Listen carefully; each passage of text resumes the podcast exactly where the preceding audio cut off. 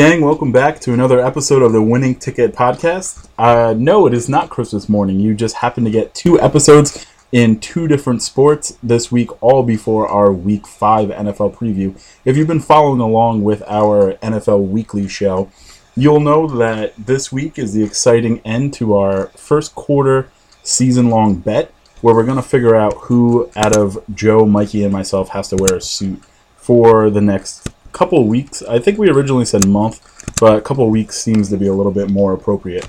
So now I, I know what you're thinking. Gee, we got a baseball episode this morning, and now Dean's recording alone when he wasn't on the last one. So just want to put your weary head at rest. No, we are not breaking up. We just happen to have very conflicting schedules because we happen to be four adult males with full time jobs.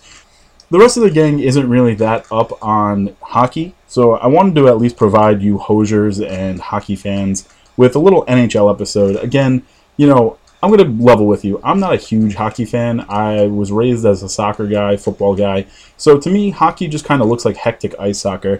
Uh, of course, I went to college in New England. All my friends were really into the Bruins, so got into it a little bit then. And also with the daily fantasy element to it and season long, I just kind of got swept up in hockey fever.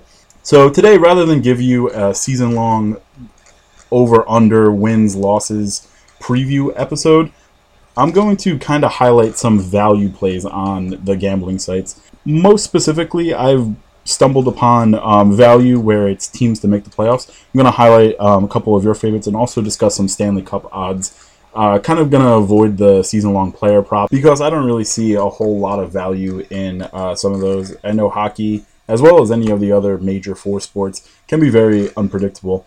So, without further ado, I'm just going to get right into it. Uh, I just want to go over some high level team changes. We had Jonathan Tavares, uh, former New York Islander, make his way on over to Toronto. Uh, he's a very good player, plays center. Um, he was drafted by the Islanders in 2009 and was pretty much their only talented player.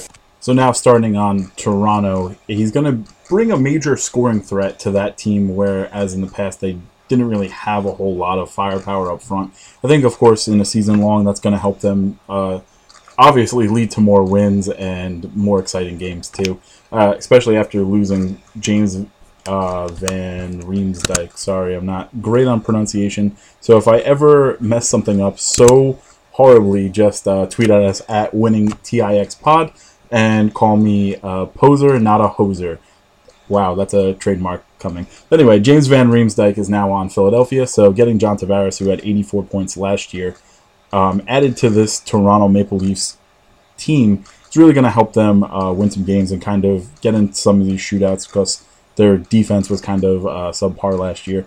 Another, speaking of defense, another big change this offseason is Erik Karlsson, formerly of the Ottawa Senators, over to San Jose um, to pair up with Burns. He's honestly top three defensemen in the league. So this is going to be a great addition for San Jose. Uh, they they really have these two talented first line defensemen that could threaten the goal um, with from the point with some of these hard shots. Um, Erik Karlsson's one of the greatest passers from the defensive position, um, along with Burns. That's a scary pair. So I'm actually going to go into reading some of these Stanley Cup odds. Staying with San Jose, they are plus 1100 to win it all. Um, it's something that I, I kind of like, but then again, there are better teams and better options. So if you're a big uh, Sharks fan, that might be something that, that you're going to want to take. It's pretty good value. The other team that I had mentioned earlier, where John Tavares landed, and personally the team that I put a couple units on is Toronto, mainly because of Tavares, and I'm such a big fan of him and what he brings to a team. Also, let's lest we forget, I mean, Toronto was pretty decent last year. They they could have threatened a little bit more, but again, that the lack of goal power kind of held them down a little bit. So look for Tavares to kind of bring a new swagger to that organization. I would be remiss to not mention the Stanley Cup winners. They're at plus 1400 right now, and because of all their coaching turnovers, uh, honestly, I wrote down no chance. So if you're a big Capitals fan, sorry, I got I got bad news for you. You know, you could celebrate last year's um, historic run to the cup and just kind of live in that. You beat Sidney Crosby, you won the cup. You know, you're kind of in Shangri La, so just enjoy it. Uh, plus 1400, I don't really see a whole lot of value there. Another team I had highlighted probably had arguably the coolest slogan I know that um, a lot of NHL teams and NBA teams kind of now have a mantra for the playoffs just so they could sell these catchy shirts. Last year, the Winnipeg Jets had T-shirts made that said "Death from Above," which is actually awesome. it go it goes to show why I picked them to win the Stanley Cup last year, and they actually almost made it until they ran into that historic Vegas Golden Knights team, which I actually didn't even write down on my sheet.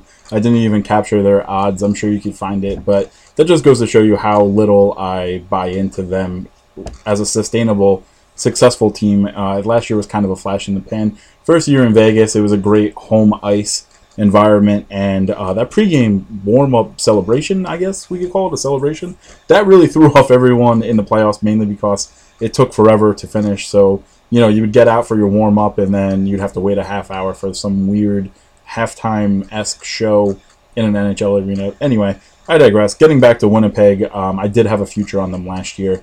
Unfortunately, I wasn't able to cash that winning ticket. Probably one of the best values in the books right now is Boston at plus 850 to win Stanley Cup. You don't really need to know anything about them other than the fact that they have a pretty sustainable goalie in Tuukka Rask, and they're young and could score. They have centers upon wingers upon all all their skaters could basically put the puck in the net. So that's something that you might want to take if you don't have any fandom bias, which is a perfect segue into the Nashville Predators. Now, anyone who knows me, you're gonna you're gonna listen to this and say, "Wow, I thought you were a Red Wings fan," and that's true. You know, I was a kid. They had Steve Yzerman, they had Brandon Shanahan, they had Sergei Fedorov. They were a really easy team to be in NHL Hitz. So I was a big Red Wings fan growing up. Um, also, the one guy, and forgive me that I may be dating myself, but the, the friend in Ferris Bueller's Day Off wore a Red Wings jersey. Don't know his name because I've actually never really sat through that movie. Anyway, I digress. Um, my Red Wings fandom was basically just because of NHL Hitz 2000, and I couldn't really get myself into hockey until I went to Nashville during their Stanley Cup run.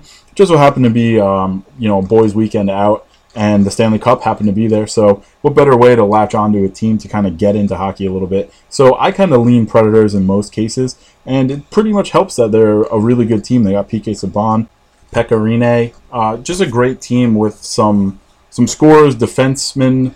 They got the goalie. They got everything in place. So, at Nashville at plus 1,000 is actually pretty good value. So, those are my kind of Stanley Cup odds that I wanted to highlight. Again, I think the favorites are the Toronto Maple Leafs at plus 700. Even at plus 700, that's really good odds. I know in uh, football, you usually get like the Patriots, Packers, Steelers at like plus 350 or so, which isn't that great of odds for a season long future where all 30 or 32 teams in football's case are trying to win the championship. So these odds, you know, you could even put down multiple ones if you have a couple leans like let's just say you like the Predators, but you also listen to me and you like the Maple Leaves now because of um, some of my handicap, you could put a couple units on both, but just don't go overboard and expect to win and make profit.